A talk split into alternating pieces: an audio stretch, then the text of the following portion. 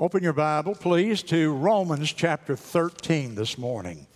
Romans chapter 13, and a very different type of message today the Christian's attitude toward authority, specifically, the Christian's attitude toward governmental authority.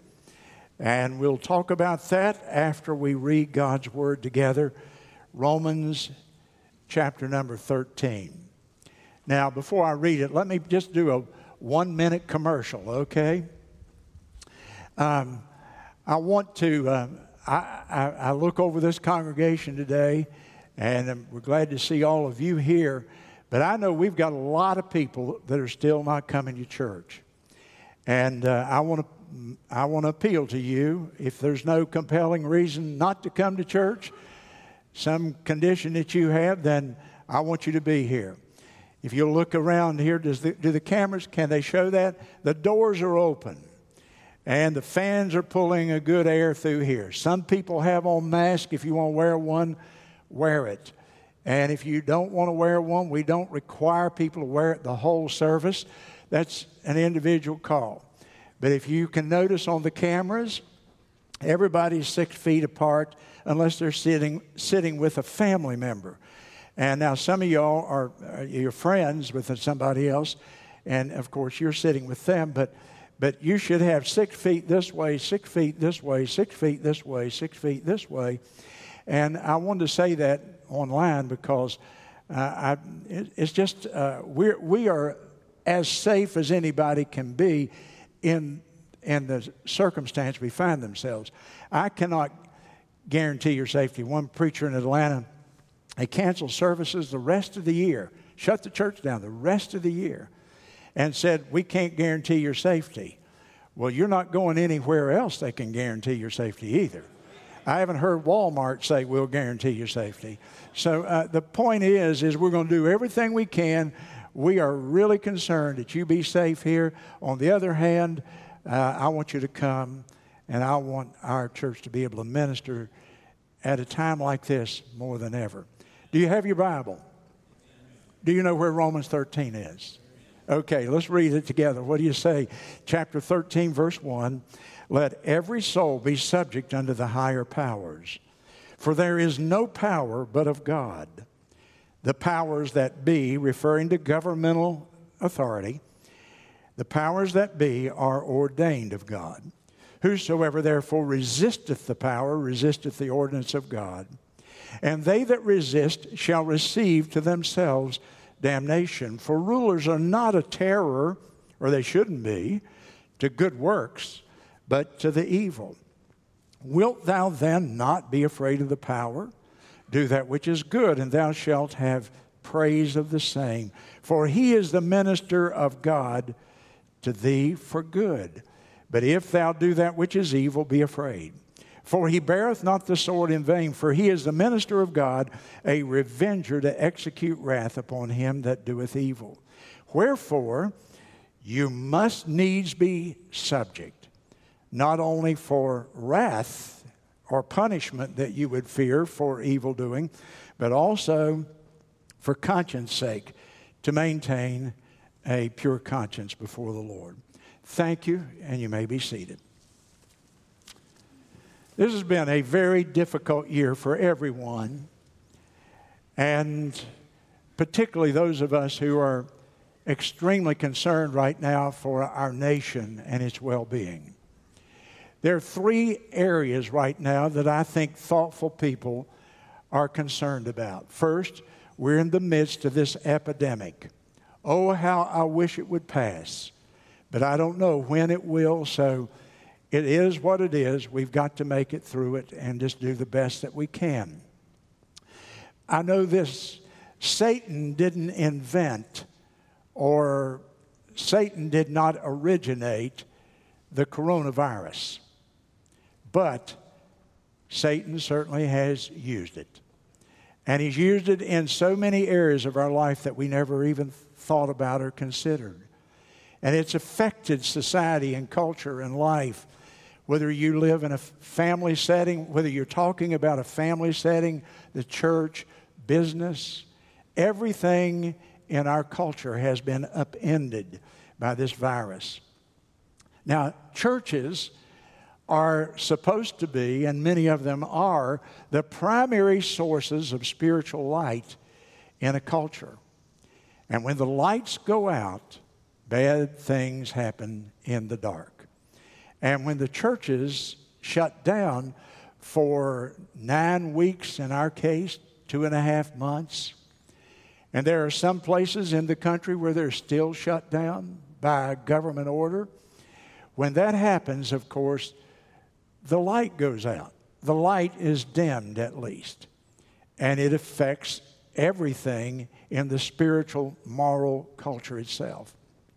But not only are we concerned about the virus, those of us concerned for our nation today, we know that in May, what began as a series of truly legitimate protests over the brutal death of a, of a man by a policeman in, in uh, Minnesota. Though it started in that way, it quickly became something else. And uh, that movement was hijacked. It was hijacked by anarchists. It was hijacked by revolutionaries who are seeking to tear apart our traditions, our institutions, our faith, and our families. We learned since that started that the leaders of the Black Lives Movement are self proclaimed Marxists. Look on their website, they advertise that they're socialist and Marxist. The same or worse could be said of Antifa. Antifa stands for uh, the fact that they are against fascism, but they are really socialist Marxist who seek the overthrow of society, who actually seek anarchist. They proudly admit, in fact, that they're anarchist. And this, these movements have turned into an anti law enforcement movement these trends like defunding the police that has already been happening in some major cities, and the whole idea of creating chaos in society, creating unrest in society for political purposes. We have to be concerned when there are people like that. We also know that these movements have become very rapidly anti Christian. And last week in Portland, there was a huge bonfire with Bibles burned on it publicly in the streets for the very first time I can remember in my lifetime, where a demonstration made a great point of burning the Word of God. Their statements have been that they believe that the churches are behind white racism in American white supremacy that white Christ should all be destroyed, statutes of white Christ. Um, things that bring deep concern about the very future of the nation. And then people, or groups have used this. And uh, the heavy hand of big government has been seen, where governmental officials, particularly a few governors, have used the pandemic to actually uh, tyrannize certain places in the country here. We've seen the influence of big tech now, where that if you say the wrong thing on your social media, you will be taken off. That free speech is now being controlled in this country. We've seen the power of big pharma when that even the administration of drugs has become a national controversy. We've watched and heard the lies of big media who distort the truth. And so, on every hand, we see major, major problems, and many of them with their seat in the government. So, we, we know today, as Bible believing Christians, we are in a battle for the very soul of America. I think the future of Western civilization is really at stake right now in what is happening in this country. And I have a great concern. I pray every day as fervently. I don't need to gin up the fervency. I feel the fervency for the future of this nation right now. Now, in the book of Matthew, to give you an understanding of how what our attitude ought to be as Christians toward authority, I want you to open your Bible, or if you would like to, for a few moments, to Matthew chapter 28. And in Matthew 28, we have the words of our Lord Jesus Christ, and he makes, he really makes an extraordinary claim. An extraordinary claim. What is the claim? Matthew chapter number 28 and verse 18. Jesus came and spoke unto them, them being the eleven apostles, saying, All power is given unto me in heaven and in earth. Boy, what a claim. An extravagant claim, if you will. All power, A double L, all power, all kinds of power. Now, the word actually there is exousia, a Greek word translated power. And exousia means authority or the right to rule, the right to govern, if you will. So Jesus said, I have all authority. I have the right to rule, the right to govern, both in heaven and on the earth. Now, you contrast that word authority with another word you'll be familiar with in the book of Romans, chapter 1 and verse 16. It says, I am not ashamed of the gospel of Christ. It is the what? The power of God to salvation. But it's not exousia. It's a different word. It's dunamis, from which we get our word dynamite. And so you have two kinds of power in the New Testament. You have the exousia, authority to rule, to govern, to reign, to lead. And you have dunamis, like an explosion, like dynamite, physical strength, physical power. So, out here in the middle of the street, a 130 pound policeman gets out of his police car because there's a fender bender down the road here. And the policeman gets out of his car, turns on his blue light, and stands in the middle of Irby Street. Coming down the street, Irby Street, there is a big 18 wheel tractor trailer. It has between 600 and 800 horsepower. It can pull that track, that trailer loaded down with the heaviest stuff you can imagine, pull it up hills and down hills. It can take it everywhere. And it's roaring down Irby Street about 45, 50 miles an hour. And here stands a 130 pound policeman. He puts up his hand. And the, and the truck throws on its brakes and it stops.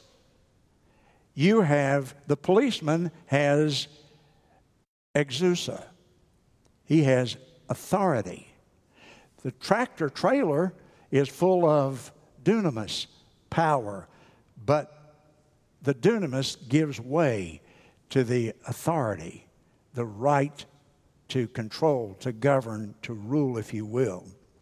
Now, Jesus said, I have all the power. What a claim. All the power in heaven and earth belongs to our Lord Jesus Christ. In fact, that's why we call him Lord. That's what Lord means. He's the boss, He's in charge, He has all the authority. And he proved that while he was on the earth. He has power to create. John chapter 1 and verse 3, it says that uh, Jesus Christ, that all things were made by him and all things were made for him. Remember, a little boy brought his lunch and Jesus could create he took material things and he expanded them and made them grow. He created matter that day as he fed 5,000 people. He created the whole universe according to Colossians chapter 1 and verse 16. Jesus had power to create. Secondly, Jesus had power over disease. Nobody ever came to the Lord who was blind or who was deaf or who was handicapped or, or, or, or uh, any of the diseases that plague us. Nobody ever came to Jesus and he didn't heal them while he was on this earth. He has power over Satan himself. And he defeated him in the temptation, he defeated him at the cross. He defeated the demons. He cast out the demons every time he was around a demon possessed person. Jesus has power over nature. He could calm a storm, he could walk on the water. He could predict when a rooster would crow. He could ride a donkey that never had been broken. He had power over every kind of animal life, over nature, over heaven, and over earth. He had power to forgive sins, which took even more power and more authority.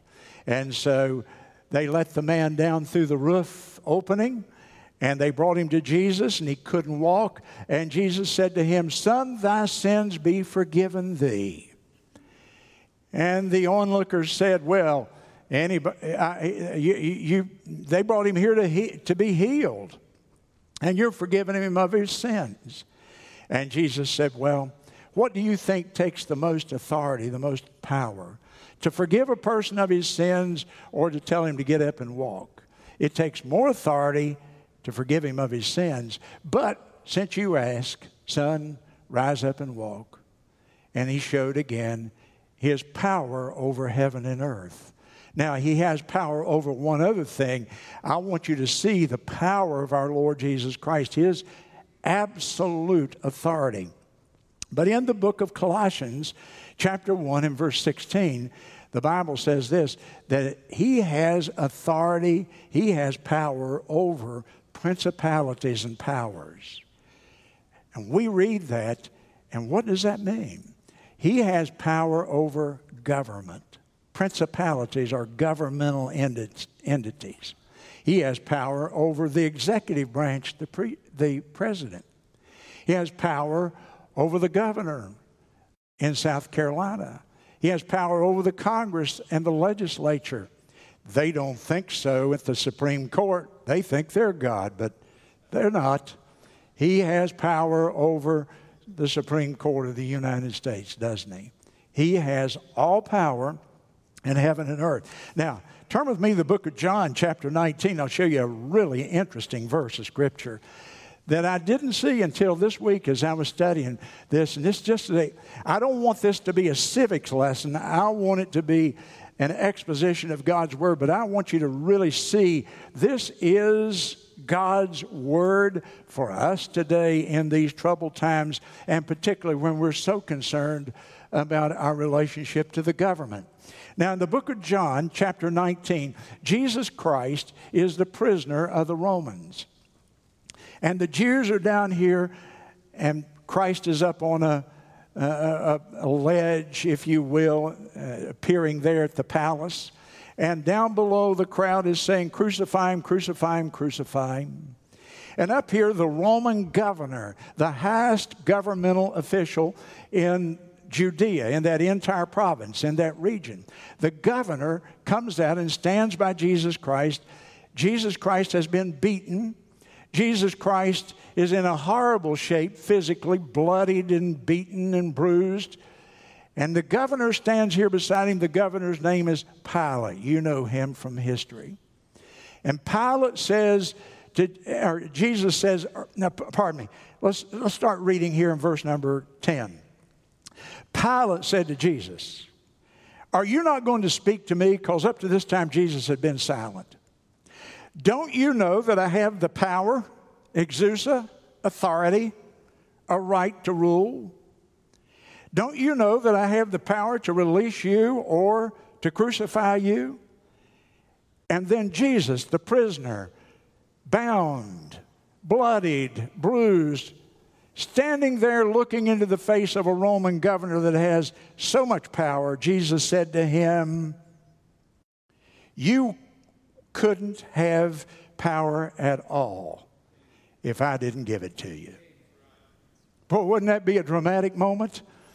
You could make a movie about that, couldn't you? You think you have power, Pilate. You don't have any power except it were given to you from above. You couldn't crucify me unless I was willing to be crucified. You can't release me unless I'm willing to be crucified. You have no power except the power that is given to you by Almighty God. Now, do you know what? We believe that and we acknowledge that in America. People that have never heard a sermon on this and don't know what the Bible teaches, they, they acknowledge it when they don't, they're not even aware that they're acknowledging it. And so they stand and look at that flag at public gatherings. And we put our hand over our heart and we say, We pledge allegiance to the flag of the United States of America. One nation, what's next? Under God. Even the Pledge of Allegiance says to people that there is a superior being above the United States of America, above any governmental entity. And it hasn't been preached enough. People don't think like that. They think, well, the government can crush me. Yes, it can, and it does sometimes. But on the other hand, there is no power that God does not grant to people to rule, and they will be held accountable for how they use that power. Now, we know number two, number one is that Jesus Christ claimed to be the source of all authority, and He is. We believe that as Christians. Many rulers may have forgotten that. We got some pretty, we got some people with pretty big egos in the government, don't we? And they think that they're calling the shots. But I'm going to tell you one thing just a word from Almighty God, and it's over for them. Every ruler on this planet, if he's the dog catcher to the president, he rules with God granting him that authority. Now, when we think like that, we're going to think differently about things. God ordained three human institutions. You know that. And He gave those three institutions, He gave the leaders in those institutions authority to rule. And so we have the family. And God gave the father the authority to lead his family. Read the book of Ephesians 5 and chapter 6. And then God ordained the church, and he gave pastors and elders certain authorities. Hebrews chapter 13, verse 7 and verse 17. You can look them up and read them. That's not really what the subject is today. And there are other places that people exercise authority. Employers exercise authority. They have the authority for people to make their living or not make their living, as the case may be. Uh, school teachers have authority as they train and teach our little children. So there's other authorities in the world, but the three main authorities are the family, the church, and the government, because all were ordained of God. Now, the reference for government is the Romans chapter 13. In the book of Titus, Paul is writing to a young man, Titus. Titus has become a missionary. He's a missionary to the island of Crete, a little island out there in the Mediterranean. We still refer to it as Crete today. His purpose in going to that island is to win some men to the Lord, train them to be pastors, and start churches there on that island. And Paul wrote the book of Titus to Titus to tell him how to train these pastors. And in Titus chapter 3 and verse 1, the Apostle Paul says these words to him, very interesting. Titus, put them, being these pastors that he's training, put them in mind to be subject to principalities and powers. Teach your preachers to teach their people to be obedient to the government. Teach them to be law and order people. Teach them that a Christian respects the authority of the governing being and he or she submits themselves to it, that they be subject to it, he says. He even goes further and says, and then to obey magistrates. judges, and to be ready to every good work. So the Bible in Romans 13, in Titus chapter 3, it makes a powerful case for us to be law abiding Christians, law abiding citizens. And when we don't agree with a law or a policy, that doesn't mean that we just flippantly say, I'm not going to do that. The Bible says that part of our Christian responsibility is to be subject to those that rule. In 1 Timothy chapter 2, Paul writes to another young preacher. His name is Timothy. And here's what he said to Timothy Timothy, teach the people there at your church in Ephesus this that prayers be made for kings and for all that are in authority. Who is he talking about? Well, depending on the time and history in which we live, it, the, the, the governmental authority might be a king, it might be an emperor in some other place, it might be a president, as in the United States, it might be a governor or a senator or a representative. It might be a judge or a magistrate. It might be a mayor or a city or county council. It might be a policeman or a law enforcement officer of some type. The Bible says that we're subject to all that are in authority. We are subject, we're obligated to obey. Now, governments have taken different forms in different places. We live in a democratic republic, a place where we have the ability to even influence the type of government we have through voting and through exercising our citizenship, which I hope you certainly do. But let's go back now to the book of Romans, chapter 13, where we started. And I want you just to analyze that passage with me in the light of the Christian's attitude toward authority.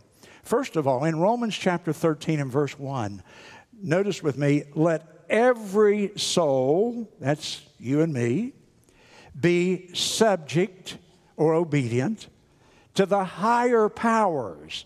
That's a reference to principalities, powers, governments at various levels. Secondly, it says that the powers that be, the powers that exist right now, are of God. I may not like them, I may disagree with them, but it was God who permitted them to come to power.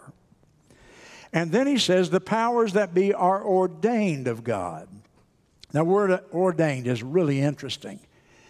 It has the idea the powers that be were put in place or established or assigned or ordered by God Himself.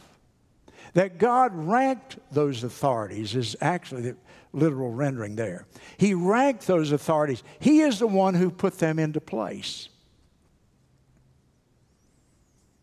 In verse number two, to resist the power, the authorities, is to resist the ordinance of God. And they that resist shall receive to themselves damnation. That damnation may be in the form of a prison sentence. It might be a fine if you resist the authorities. You may be sitting in the jail, is what he's saying, if you resist governmental authority. And then he continues in verse 3 and 4, and this is really the heart of the teaching. This is the purpose of government that government be just. How does he say it? Rulers, the authorities, are not a terror to good works.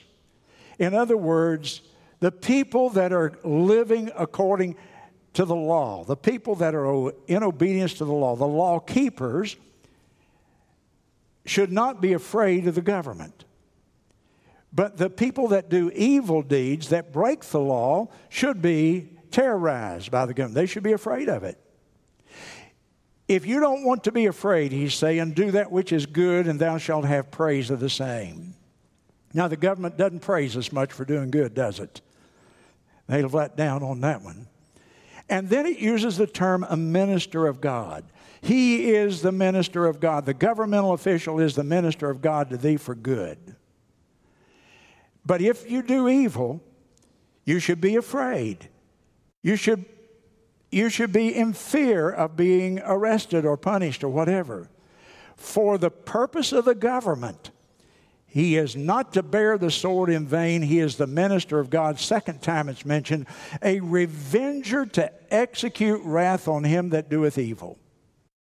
The purpose of government. Now, the purpose of the government has been so obscured in our day because we've seen this behemoth, this growth of government that, that is all outside of God's plan. And so we've got all these government programs.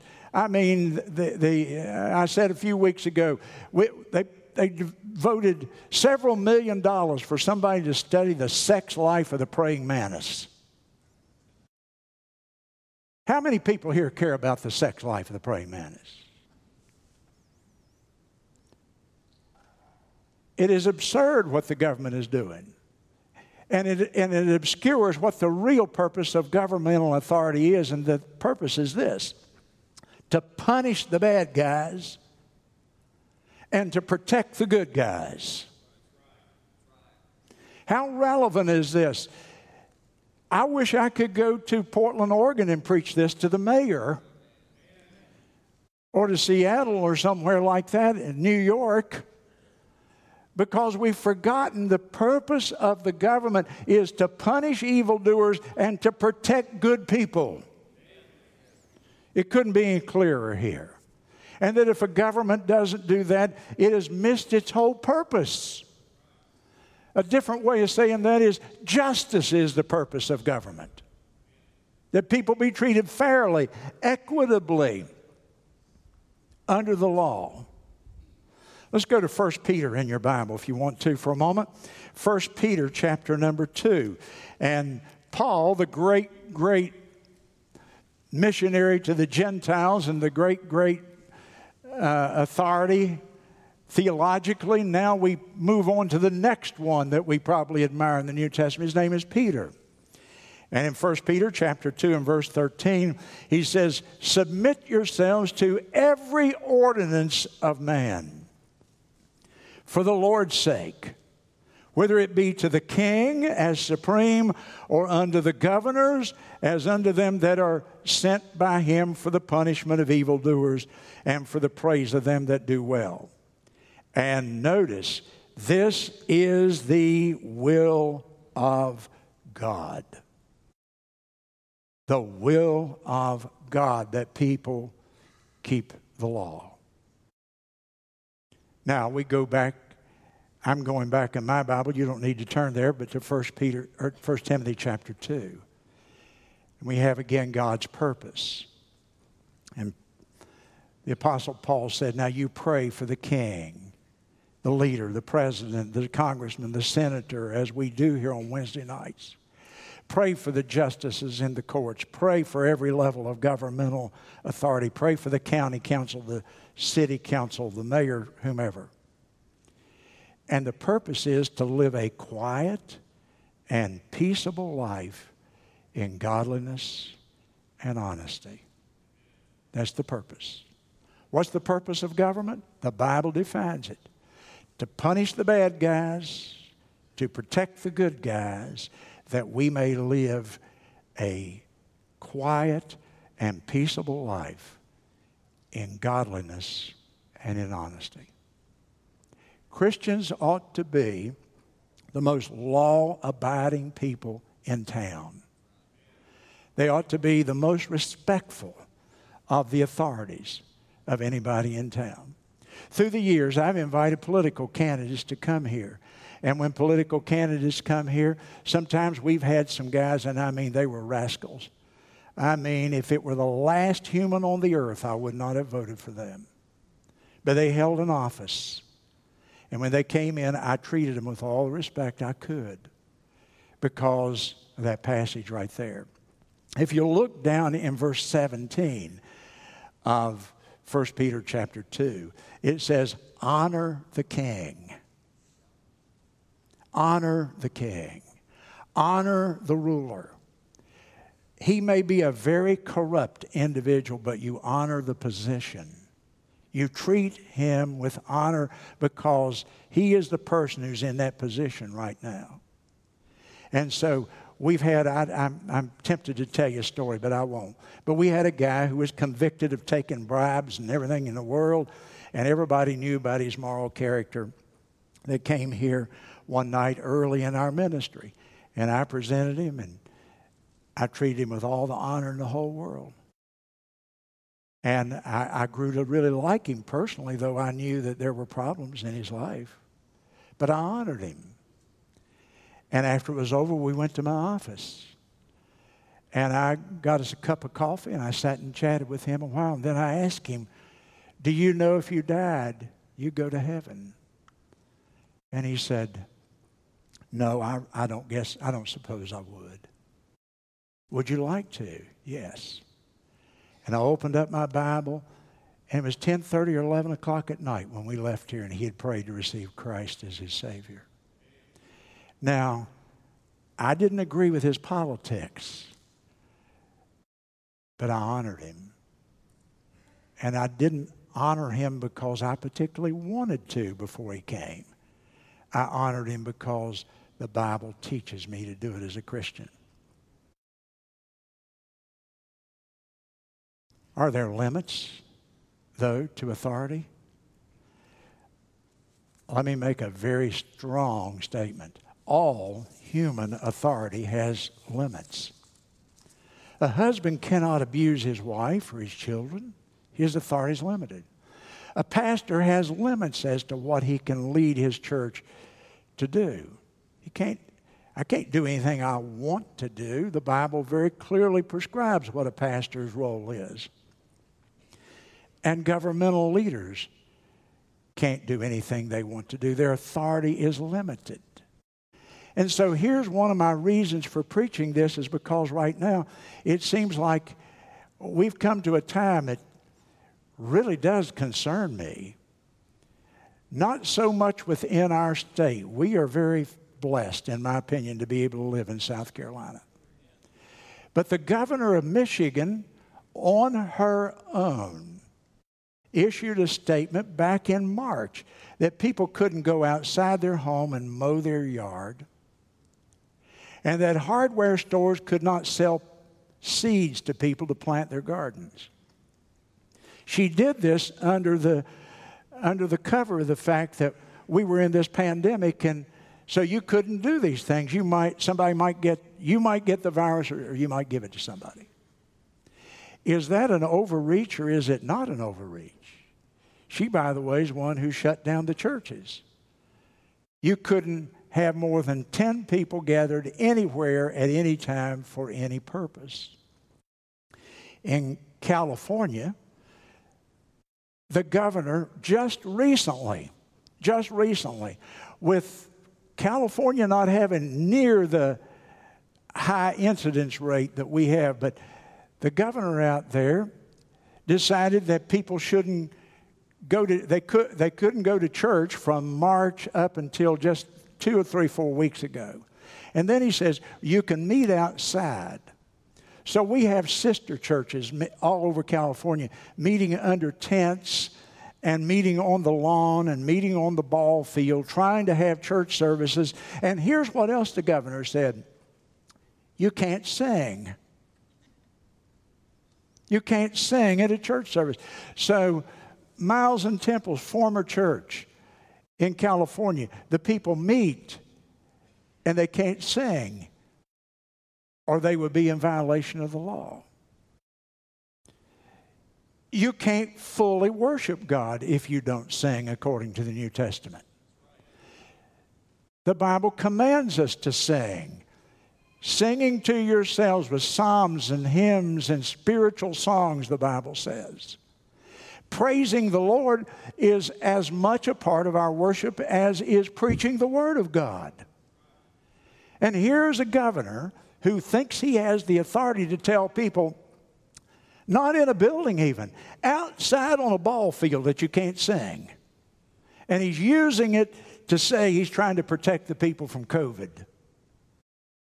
In my opinion, he's completely lost his authority because he's overreached his authority.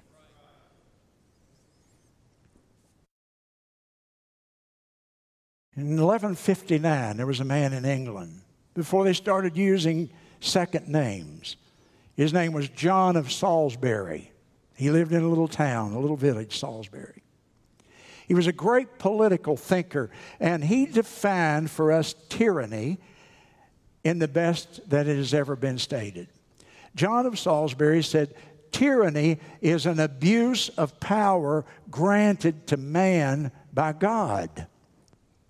In other words, here is a position, president, governor, whatever it may be, and a, a man is elected or appointed to that position, and it is God who grants that man or woman or whomever it may be the authority to operate in that office. Now, if that person abuses that authority, then John of Salisbury said that is the definition of a tyrant. That's what a tyrant is. He takes the God given authority given to him by the Lord and he abuses that authority in mistreating the people that he is supposed to be ruling over. Which is exactly what Romans 13, 3 and 4 say. When rulers become, rulers become tyrants, when good people are afraid and the evil people go unpunished. And when that happens, government has lost its authority. In a nearby county, Two weeks ago, a man being held on murder charges was turned loose so that he, because they were afraid he'd get COVID in prison.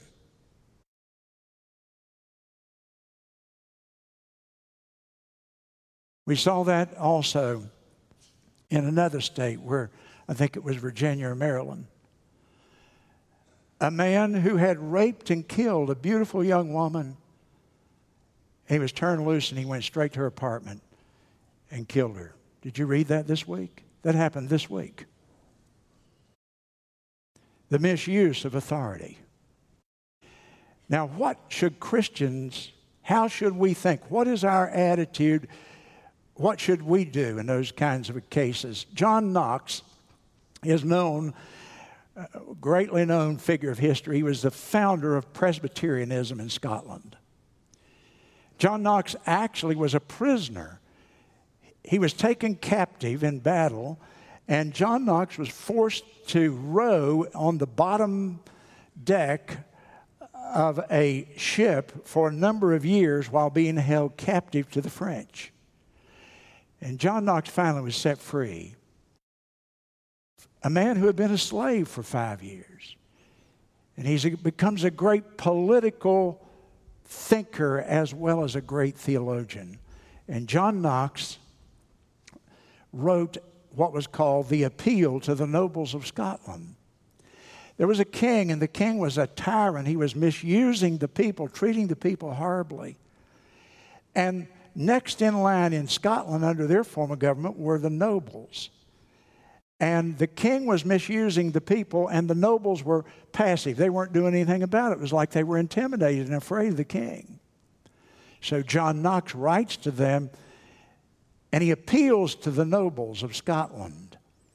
And he teaches them something called the doctrine of the lesser magistrate. Here's what it is quote, when the superior or higher civil authority issues an unjust or immoral law or decree, the lesser or lower ranking civil authority has both the right and the duty to refuse obedience to the superior authority. There comes a time when laws are so immoral and laws are so unjust and laws are so egregious and so cruel that the people that the second level of government have the right and the duty to rise up and say, We're not going to do it. Now, you never heard that in a Christian church. Because all my life, all I've ever heard is we're supposed to obey the authority as if they have unlimited authority over us. In the book of Acts, in chapter 5 and verse 29, the Christians were hauled into court, they were beaten, they were put in jail, and the next day they were released. And they said, Don't you ever witness again in the city of Jerusalem. And you know what Peter said? We ought to obey God rather than men. Why would I preach a sermon like this to you? I think we better start preparing people to think biblically about the government. I think that the time may come when we will have to resist as Christians. That's happened many times before. When Christians seal their testimony literally with their blood. And the Romans said every year you have to stand before the image of Caesar and you have to put a pinch of incense on that fire. And all you have to do is say three words Caesar is Lord. And that's okay. We don't care. You go to church anytime you want after that. But once a year, you got to say Caesar's Lord. And the Christians said, We will not bow our knee to Caesar.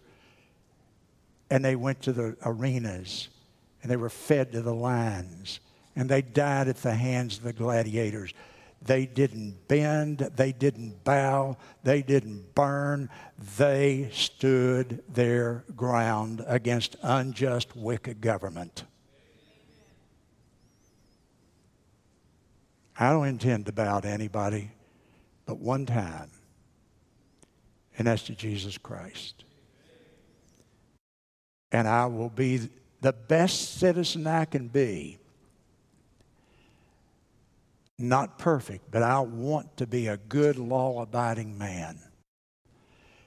But the government of the United States has limits, ladies and gentlemen, and don't believe anything different. That will keep us free. Our heads are bowed and our eyes are closed.